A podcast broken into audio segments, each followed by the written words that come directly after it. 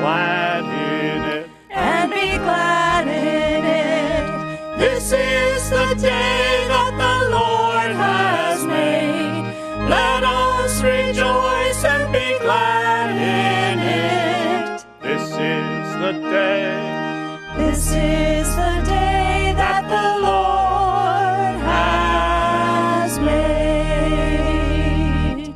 pray with me? Dear God in heaven, we thank you for this beautiful day and pray that your blessings would flow down into our lives, that you'd touch us, fill us, and lift us up, that we might experience the presence of God in this place. For we've come to be with you, and we pray in Jesus' name. Amen. I'd like to invite you, if you're able to stand as we're going to sing together, come Christians, join to sing.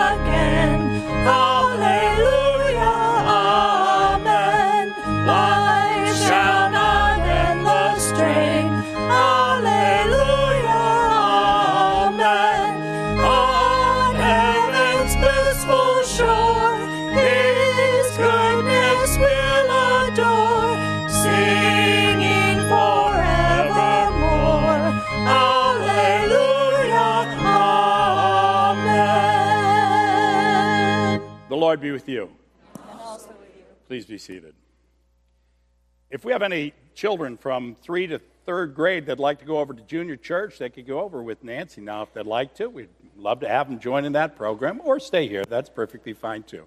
Some people have asked about all the storms again. We have a storm that destroyed Puerto Rico, and we have uh, earthquakes that have destroyed Mexico. And while it feels odd to keep having all of these opportunities for giving, the truth is the best way to give to these disasters is through the United Methodist Church because every dollar goes to the disaster relief.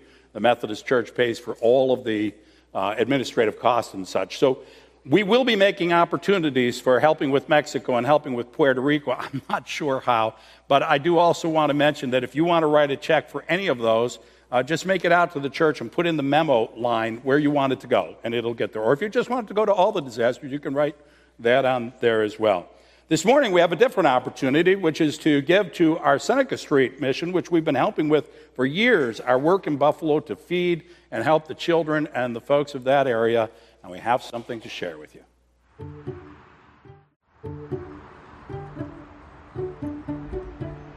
Our worship is probably not like what you'd expect in the United Methodist Church. We sing songs off the radio, children lead parts of every service, and we have an informal communion every Sunday as well. We have our dinners on Sunday, um, and that feeds usually about 70 people. And then the baked goods that have been collected all week are given away. And then during the winter, we'll also give away coats. Seneca Street Church has been here for 125 years. First, it was a part of a growing urban neighborhood providing um, a workforce to factories nearby. As the Rust Belt era came and all the, the jobs left the area, we went from a church of several hundred to a church of a dozen. But we prayed together every Thursday night for several months, until we felt the Spirit saying to us, we need to connect to some children. And we began to talk about the gaps in their lives. We realized they were hungry on the weekend. So we started out with a hot breakfast on Sunday morning and had 21 the first Sunday we did it. We can continue to grow the neighborhood to be different for the next generation. We have a lot of food here that's mostly funded by other churches, other United Methodist churches in the area. We are what engineers call a bumblebee. A bumblebee cannot fly because the body's too big and the wings are too small. But we are flying. And we are flying because United Methodists all over have made it their business to support us. Our church members are very poor.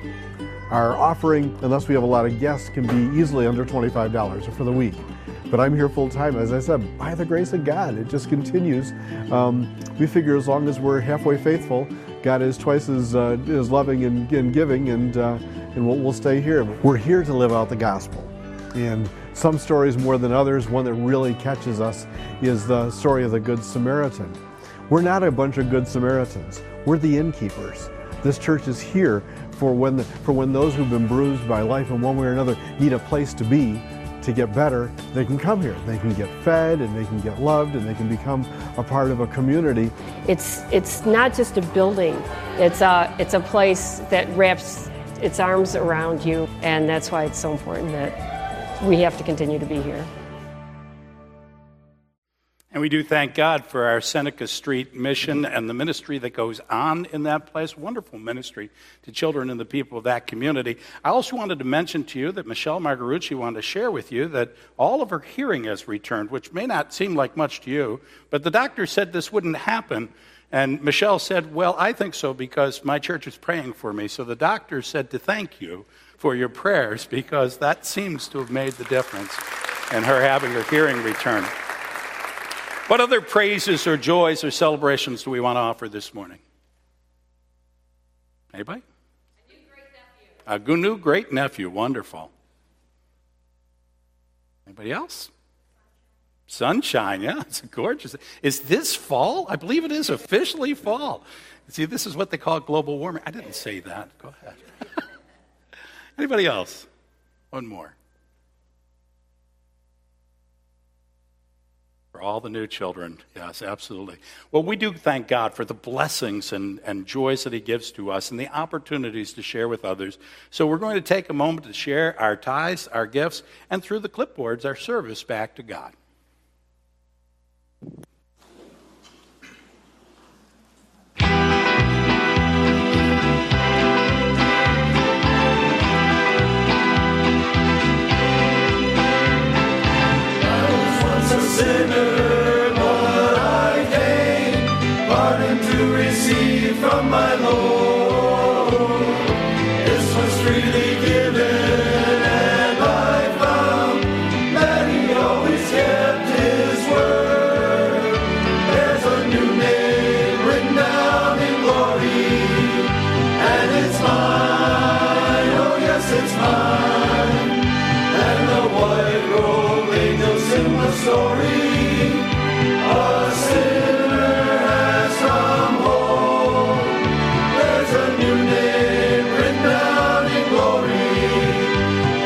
Christmas.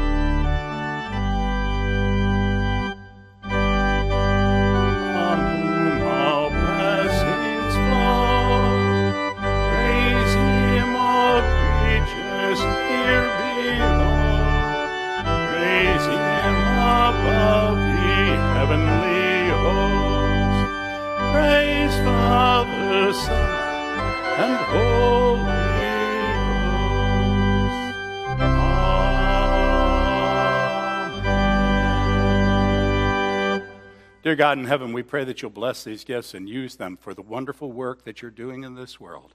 Touch the people of Seneca Street, touch the people of Pendleton and the areas around with your grace and joy through our gifts. Thank you, Lord.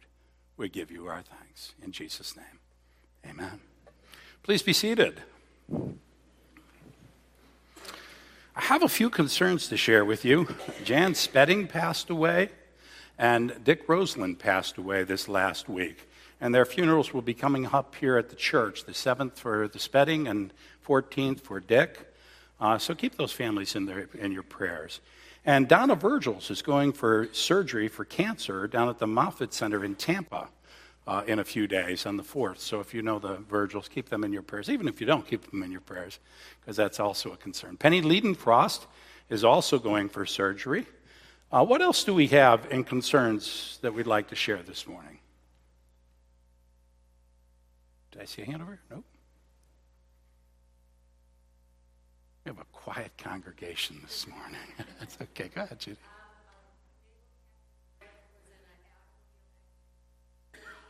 Okay.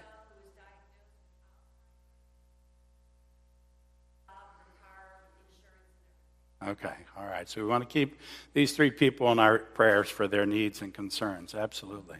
Yes? Kathy with cancer. There's so many people struggling with cancer, aren't there? Anyone else? Yes? She's home. That's what I was told. She's home. So thank you for reminding me of that. That's a blessing. We do, we do thank God for that. All right. Let's turn our hearts and our souls to the Lord in prayer, shall we? Dear God, we do thank you for blessing us in this place and with this place, that we might come to make this a house of prayer.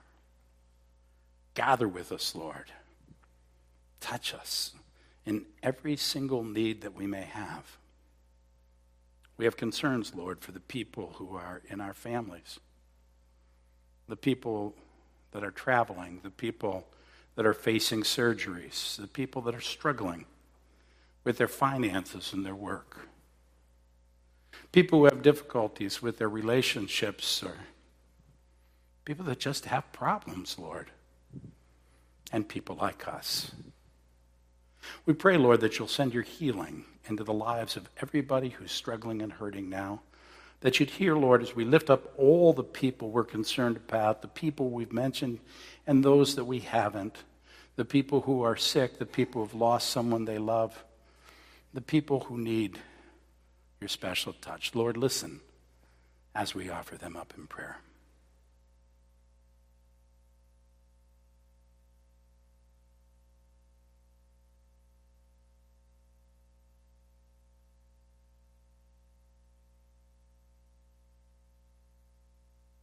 And Lord, we pray for the concerns outside of our lives, for our nation, for our world, for the struggles going on in all of our communities.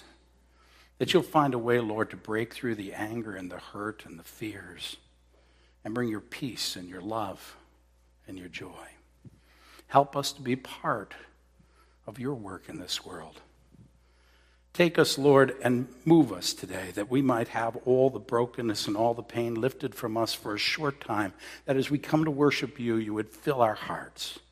Let your Holy Spirit rain down on our congregation, that we might lift up our praises in songs and prayers and words at the table, that we might meet you. Bless the scripture, Lord. Bless our time together, that in all we do and all we are, we'll be your children gathered.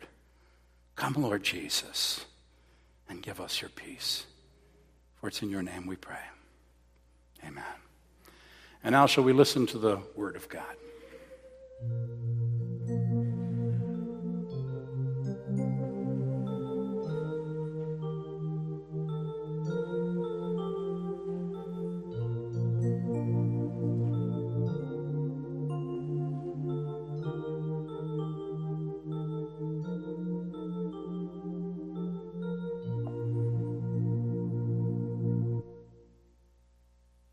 Morning. Today's scripture reading is from Acts chapter 16, verses 16 through 34. Once, when we were going to the place of prayer, we were met by a female slave who had a spirit by which she predicted the future. She earned a great deal of money for her owners by fortune telling. She followed Paul and the rest of us, shouting, These men are servants of the Most High God, who are telling you the way to be saved. She kept this up for many days. Finally, Paul became so annoyed that he turned around and said to the Spirit, In the name of Jesus Christ, I command you to come out of her. At that moment, the Spirit left her. When her owners realized that their hope of making money was gone, they seized Paul and Silas and dragged them into the marketplace to face the authorities. They brought them before the magistrates and said, These men are Jews and are throwing our city into an uproar by advocating customs unlawful for us Romans to accept or practice. The crowd joined in the attack against Paul and Silas, and the magistrates ordered them to be stripped and beaten with rods. After they had been severely flogged, they were thrown into prison, and the jailer was commanded to guard them carefully. When he received these orders, he put them in the inner cell and fastened their feet in the stocks. About midnight, Paul and Silas were praying and singing hymns to God, and the other prisoners were listening to them. Suddenly, there was such a violent earthquake that the foundations of the prison were shaken. At once, all the prison doors flew open, and everyone's chains came loose. The jailer woke up and when he saw the prison doors open, he drew his sword and was about to kill himself because he thought the prisoners had escaped. But Paul shouted, Don't harm yourself. We are all here. The jailer called for lights, rushed in, and fell trembling before Paul and Silas. He then brought them out and asked, Sirs, what must I do to be saved? They replied, Believe in the Lord Jesus, and you will be saved, you and your household. Then they spoke the word of the Lord to him and to all the others in his house. At that hour of the night, of the, night the jailers took them and washed their wounds. Then immediately he and all his household were baptized. The jailer brought them into his house and set a meal before them. He was filled with joy because he had come to believe in God, he and his whole household. This is the word of the Lord.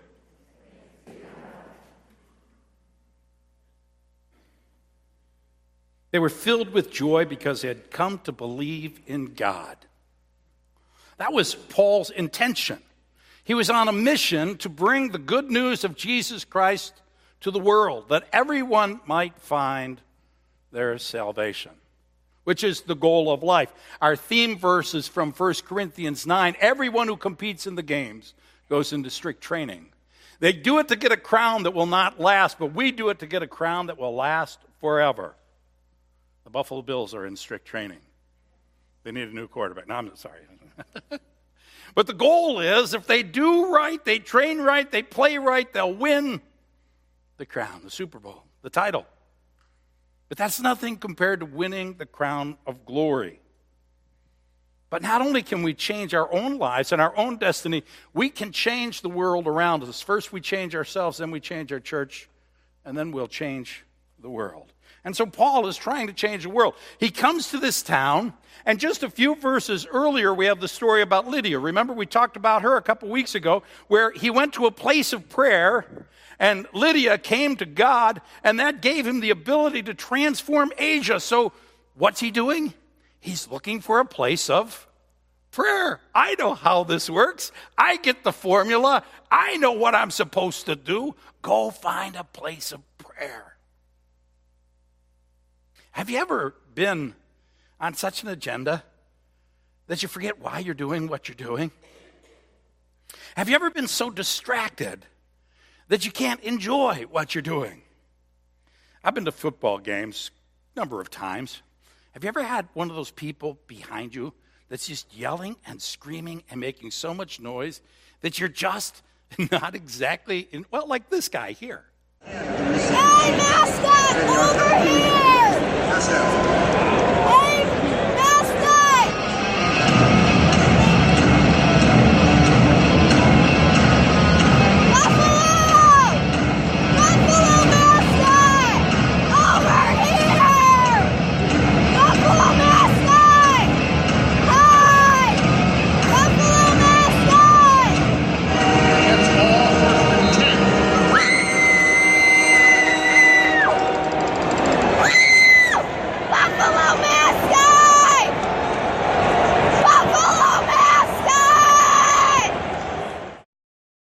Love to tell you that's the end of the video, but it's just the beginning for this poor guy. And you know what happened if a Jets fan gets up and complains about a little girl at a Buffalo Bills game? Well, probably what would happen to Paul here beaten with rods. So, Paul is going through the town looking for this place of prayer so that he can bring people to Jesus. And this woman, who it says has a spirit in her that causes her to be able to interpret something of the future. How she does that or what we do is not a part of the sermon today. We'll talk about that another time. But, but she has something that must be some sort of demon because it's causing her to have lots of troubles. And verse 17, it says she followed Paul and the rest of us, shouting, these men are servants of the Most High God who are telling you the way to be saved. Not once, not for a couple of minutes, not for an hour or two. It says this went on for several days. These men are servants of the Most High God that are telling you the way to be saved. Okay, what do you do? This woman obviously has problems, but I don't want them to be mine. She's disturbed. She's been taken advantage of by the people who actually own her. In that day and age, slavery was an economic way. You could own a person. And she was owned by her people who used her and abused her. And now she finds herself filled with a demon and she sees the way that she could be saved. And so she follows around Paul and Silas, selling, These men are servants of the Most High God who are telling you the way to be saved. Are you annoyed yet? Well, after several days, it says, Paul was annoyed. So he had enough. And he turned around and he said to the woman, Demon, come out of her. And the demon came out, and the whole place blew up. Really, the whole place went crazy. The owners said, What are we going to do to make money now? They've taken away. And so they grabbed Silas and Paul, and it says that they dragged him into the marketplace and, and brought him before the judge. You know, innocent till proven guilty, not in that day and age. You're guilty until proven innocent. They beat him with rods, severely whacked him with pipes and sticks, and the crowd joined in.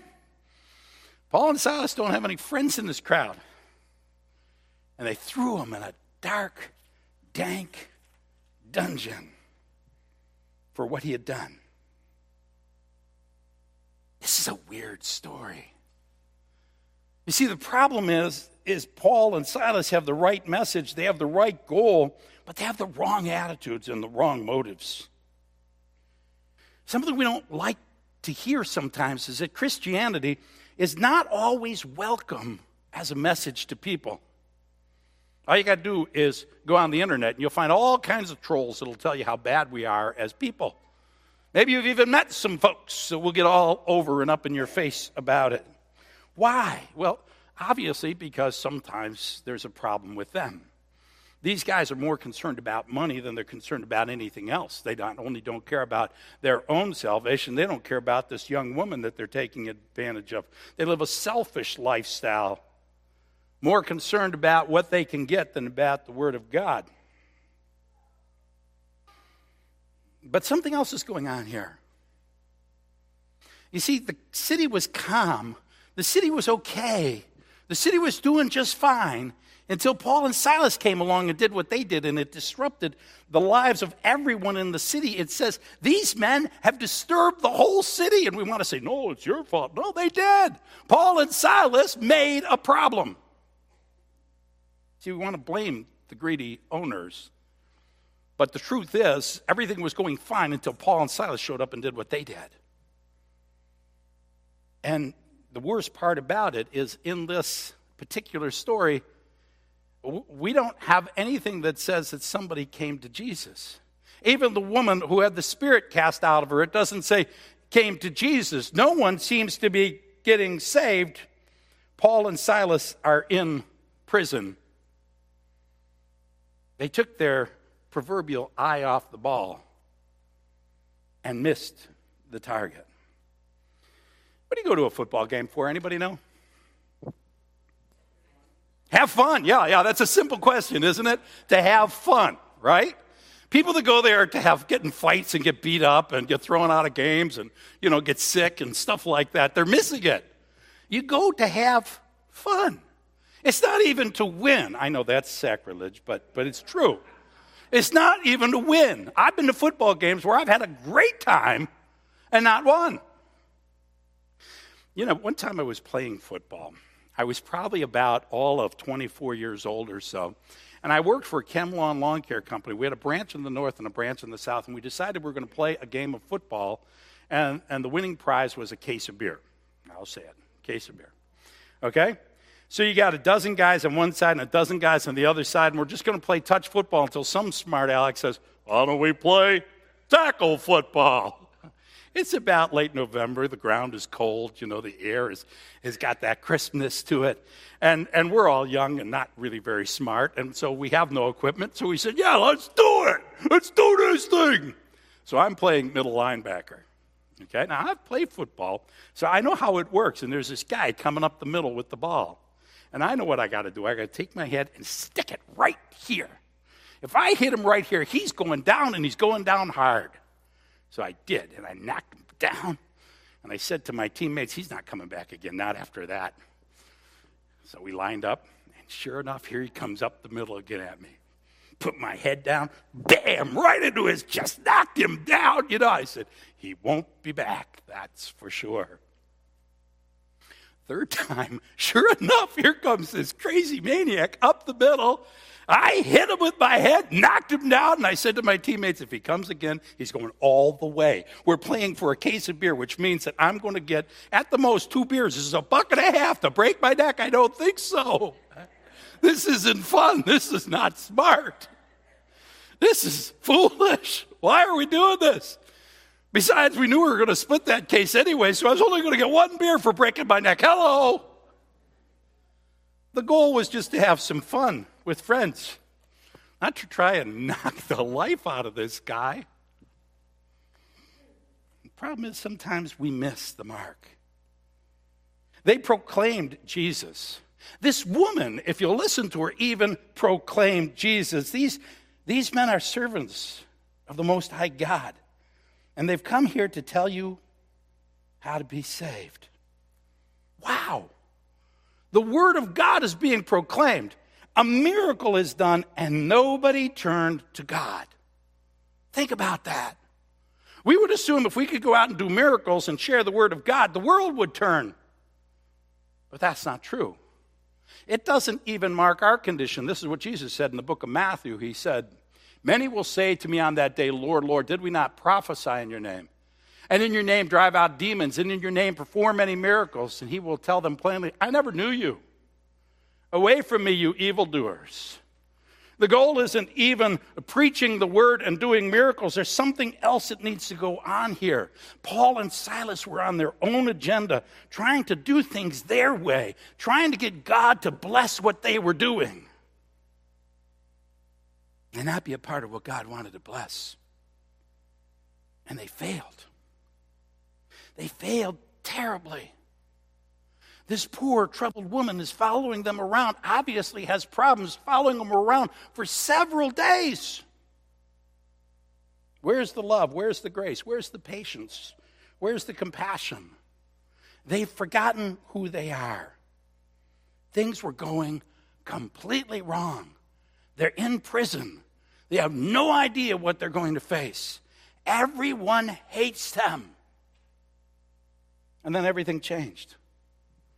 Everything changed. The end of the story is just the opposite.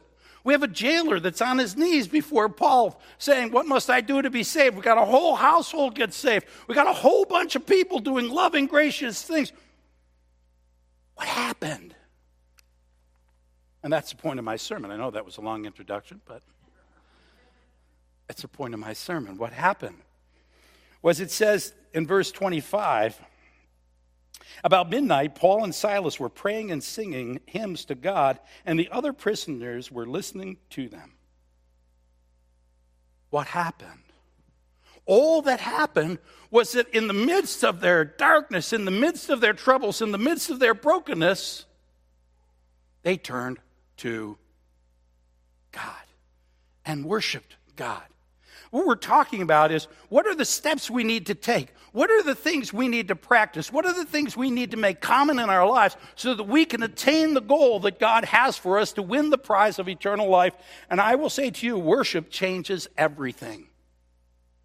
Deuteronomy chapter 5, God says to us, Observe the Sabbath day by keeping it holy as the Lord your God has commanded you, not suggested to you, because worship is essential to what we do. Worship, in this case, even changed the actions of God. Things were going bad, and now God is acting on their behalf. He makes an earthquake and busts everybody out of prison because they decided to be part of what God wanted to bless, turn it over to God instead of trying to make a plan that they wanted God to bless.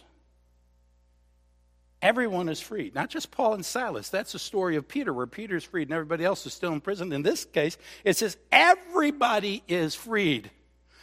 God honored their worship by busting the whole jail open.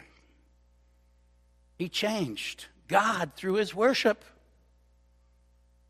as we can do as well.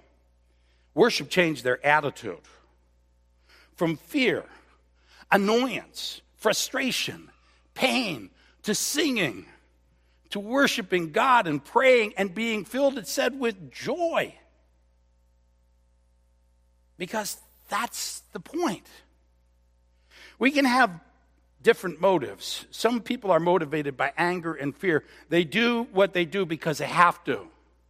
But the real motivation, the most powerful motivation, is what we do, what we do because we want to, because we have love and we have hope, like we still have hope for the Buffalo Bills. And so there's people that go out to cheer them on. Buffalo! Let's go, Buffalo! What do we got? First down!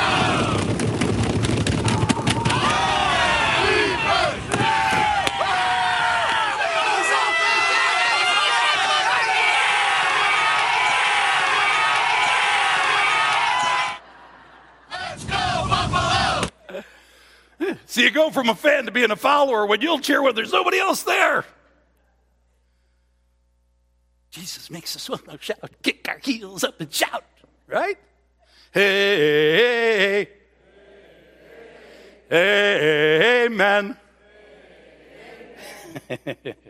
See, I'm glad to preach to you today because it's a beautiful day outside, which means you guys are real Christians, fair weather Christians. There's a whole bunch of people that should be here today and would be here today, and there'd be a whole lot more folk if we had crummy weather. You see, there's nothing else to do, let's go to church. So they'd all show up. We'd fill the place out, open up the doors, the place would be packed. But those, those are, are the foul weather Christians. You're the fair weather Christians. People think that the worst days for the attendance at the church is when there's a bad storm. It's not. It's when that sun comes out, especially on an October or September day when we're all going, hey, we got a bonus day. Let's go. Change their attitude. Their attitude now was to turn to God in the midst of their difficulties and their struggles and their darkness, not to just worry about what's going on with them. Probably most important, worship changed their heart. They remembered whose they were. In Matthew chapter 5, it says to us, You have heard it said, Love your neighbor and hate your enemy. But I tell you, love your enemies and pray for those who persecute you. It's amazing what they have happening here. You see, when, when, when the doors sprang open and the chains fell off, the guard was ready to kill himself. Do you know why? Because the Romans had a great way of, of motivating the guards. This is how it worked. If a prisoner gets free, you take their sentence. Wow, do you think anybody would be getting out of prison or jail today if that were the case?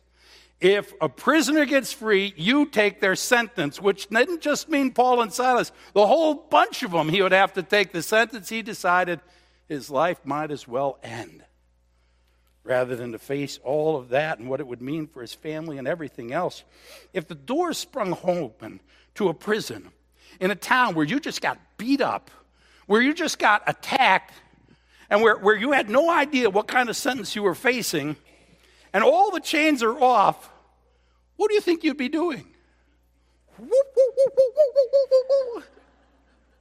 Right? We'd be out of there. But even more so, even more so, nobody left. Paul cries out, Don't kill yourself. We're all here. You see, Paul loved even somebody who was persecuting him. He could love his enemies because his heart was changed by worshiping God. See, the truth is, the biggest change that we have that comes upon us when we gather here is when God touches our hearts and changes who we are and changes our whole condition.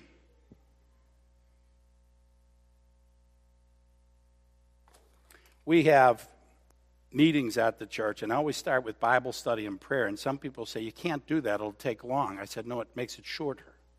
Because if you don't start with Bible study and prayer, then people come in with all their anxieties, all their frustrations, all their angers from the life they've been living that day and dump it on each other. Oh, could you? But when they remember that we are all sisters and brothers in God, it's hard to be hateful, hurtful, and arguing. What do you need me to do for you? That's why we changed our schedule this morning. Why do we have worship the way we have it now? Is because we found that our young people were, were not coming to worship. We found some of our adults were not coming to worship because they were so involved in Sunday school, which is a great thing. But we were losing the most important thing their opportunity to come before God. And by the way, we were also losing an opportunity for our adults to go to Sunday school. We had a great time last week. What do we have? About 60, 70 people out the fellowship hall. Pastor Lisa did a great job putting together a Sunday school lesson for us adults. I hope you'll join us today again. But it's not about the program, it's about the people. Because when you change their hearts, you change their lives, which changes this church, which changes the world. It makes all the difference in who and what we are. I've had a lot of people say to me that after worship they feel energized or recharged. Anybody feel that way? Say amen. All right. Now, if you don't feel that way and you feel miserable and depressed and, and things are really not so going so good after worship, then maybe it's you or maybe it's us. I don't know, but we got to work on that, right? Because worship is supposed to lift us up to give us the strength, the ability, the energy, energy to get through the week and to change how we approach the world. They had a young woman that was crying out to them, even crying out the words of how to find salvation to them.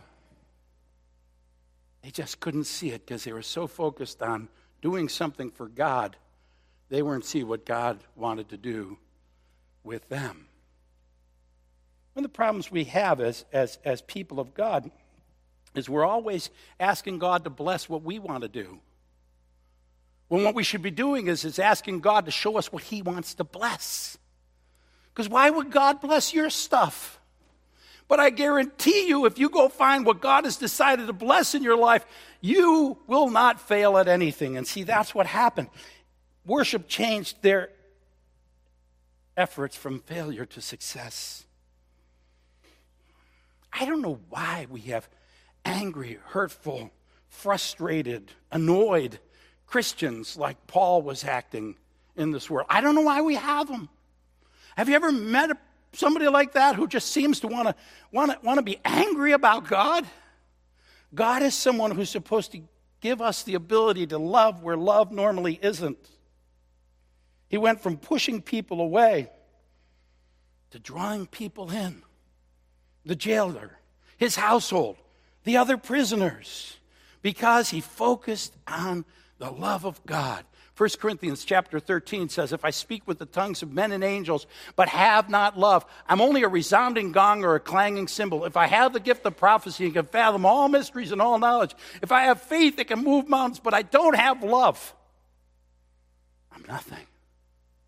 Nobody's going to be impressed because you're smart. Nobody's going to be impressed because you can even do miracles. Nobody's going to be impressed about any of that stuff unless they see the love of God. That's what changes person's heart.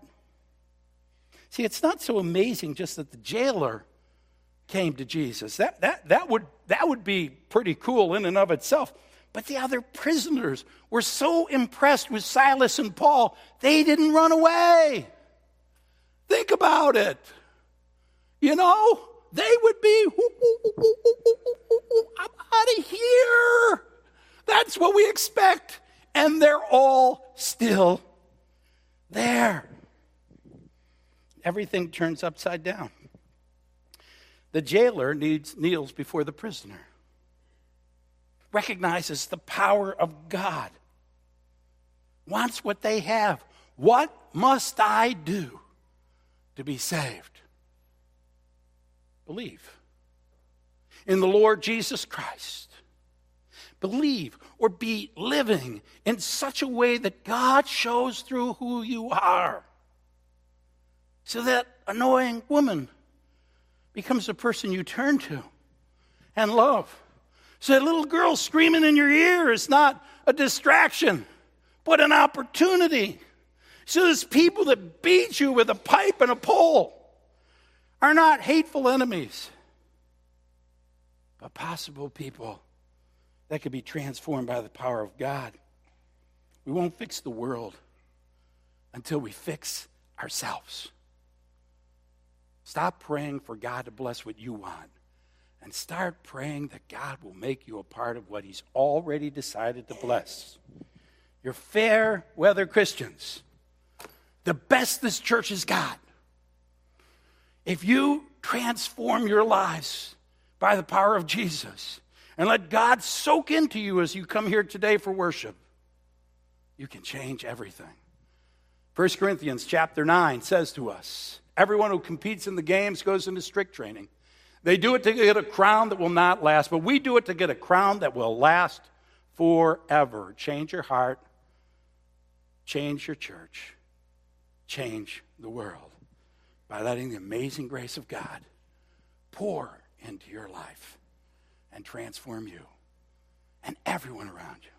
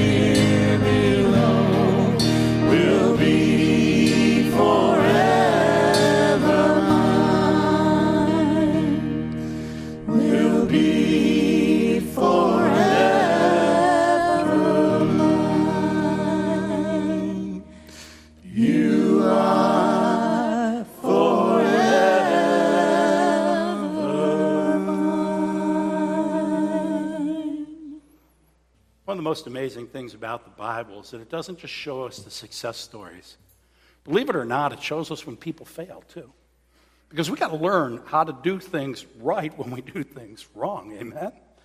And because God can use any situation, the good things in life, the bad things in life, to turn us around, to change us. So in everything we do, in everything we are, we'll be blessed to be part of what God wants to bless.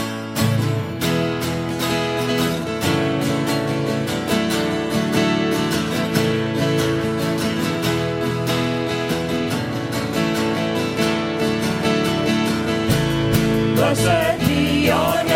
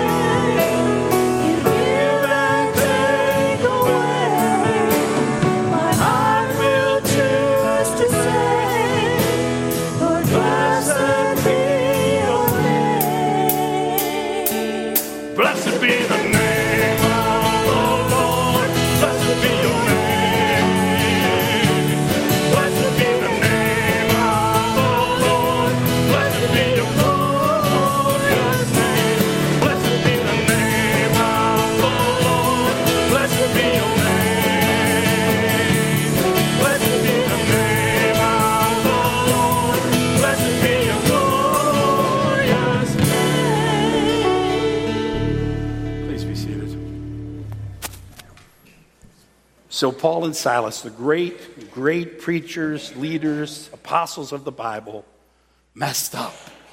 I don't know about you, but that makes me feel good. Not good that they are mess up, but good because if they can mess up, well, then maybe I'm not quite so far off the mark myself.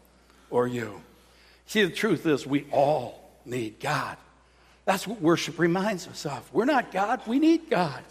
So we come here to turn to God to have our lives turned around and changed.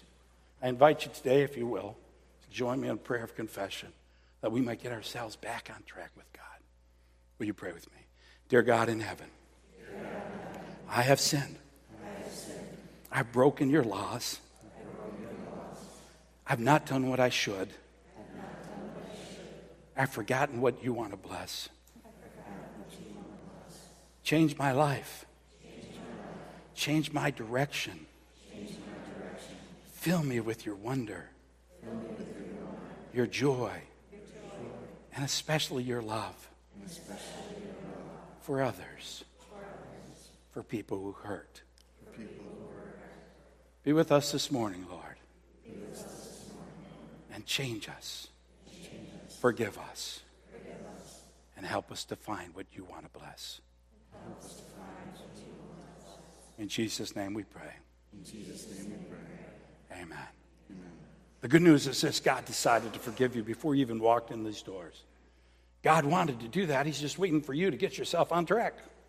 You have. In the name of Jesus Christ, your sins are forgiven. Jesus Christ, your sins are forgiven. Glory to God. Amen. And now, as forgiven children of God, let's stand and greet our neighbor with the peace of the Spirit.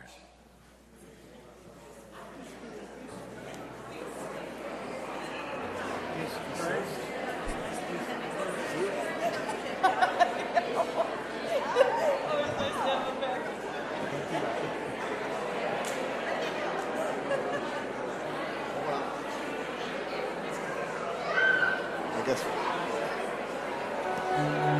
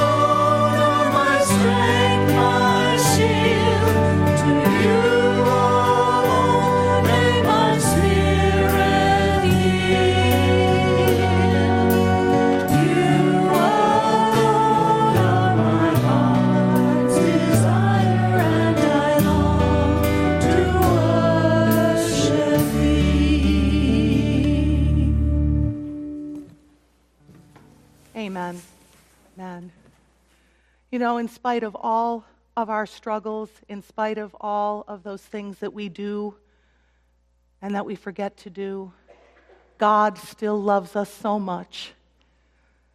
We celebrate that at the table when we come to the table each week. We celebrate the work of salvation that God has done on our behalf, being invited by the King of Kings and Lord of Lords lets us know that we're forgiven. It lets us know that we can count on God to be the one who takes care of everything we need, who makes us into the people we need to be. Amen? Everyone is welcome at the table. If you love God, repent of your sin, and seek to live in peace as a disciple of Jesus Christ, you are welcome to come and share in all God has done for all of us. So come to the table this morning. Come expecting to be blessed. The Lord be with you. Lift up your hearts. Let us give thanks to the Lord our God. It is right and a good and joyful thing always and everywhere to give thanks to you, Father Almighty, creator of heaven and earth. You formed us in your image and breathed into us the breath of life. When we turned away and our love failed, your love remained steadfast. You delivered us from captivity, made covenant to be our sovereign God, and spoke to us through your prophets. And so, with your people on earth and all the company of heaven, we praise your name and join their unending hymn Holy, holy, holy Lord, God of power and might. Heaven and earth are full of your glory. Hosanna in the highest. Blessed is he who comes in the name of the Lord. Hosanna in the highest. Holy are you, and blessed is your Son, Jesus Christ. Your Spirit anointed him to preach good news to the poor, to proclaim release to the captives and recovering of sight to the blind, to set at liberty those who are oppressed, and to announce that the time had come when you would save your people. He healed the sick, fed the hungry, and ate with sinners. By the baptism of his suffering, death, and resurrection, you gave birth to your church, delivered us from slavery to sin and death and made with us a new covenant by water and the Spirit. At his ascension, you exalted him to sit and reign with you at your right hand. On the night in which he gave himself up for us, he took bread and he gave thanks to you. He broke the bread and gave it to his disciples, saying, Take and eat. This is my body, which is given for you.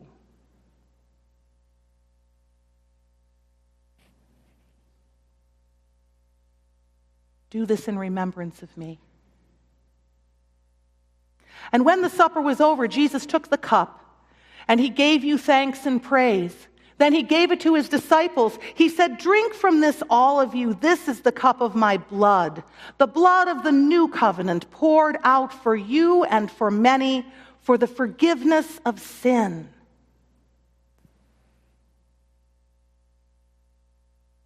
Do this as often as you drink it in remembrance of me.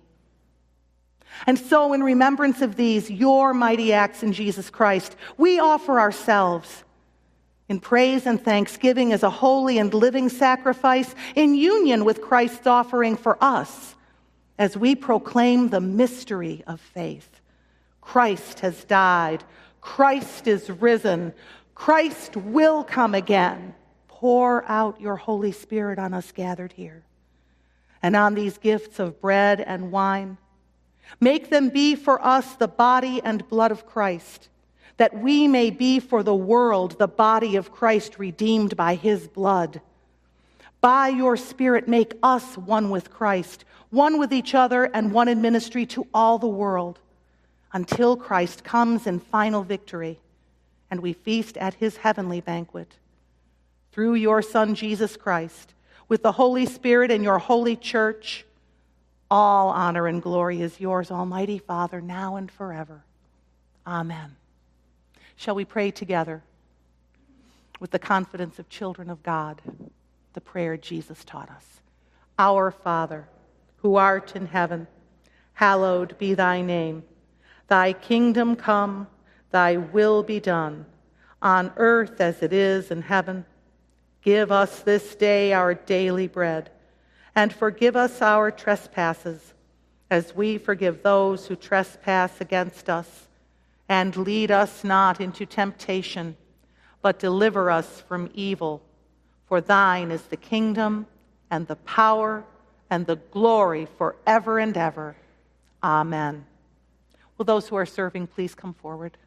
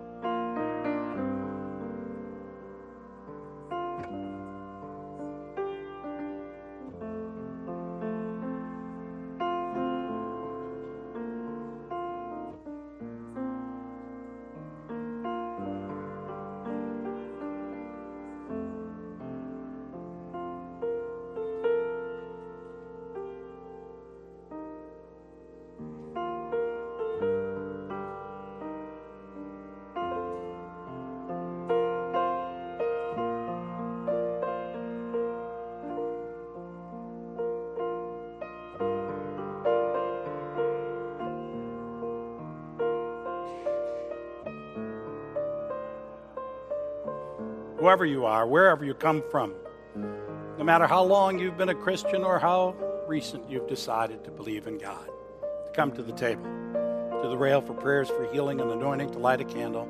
Come and join us with the Lord.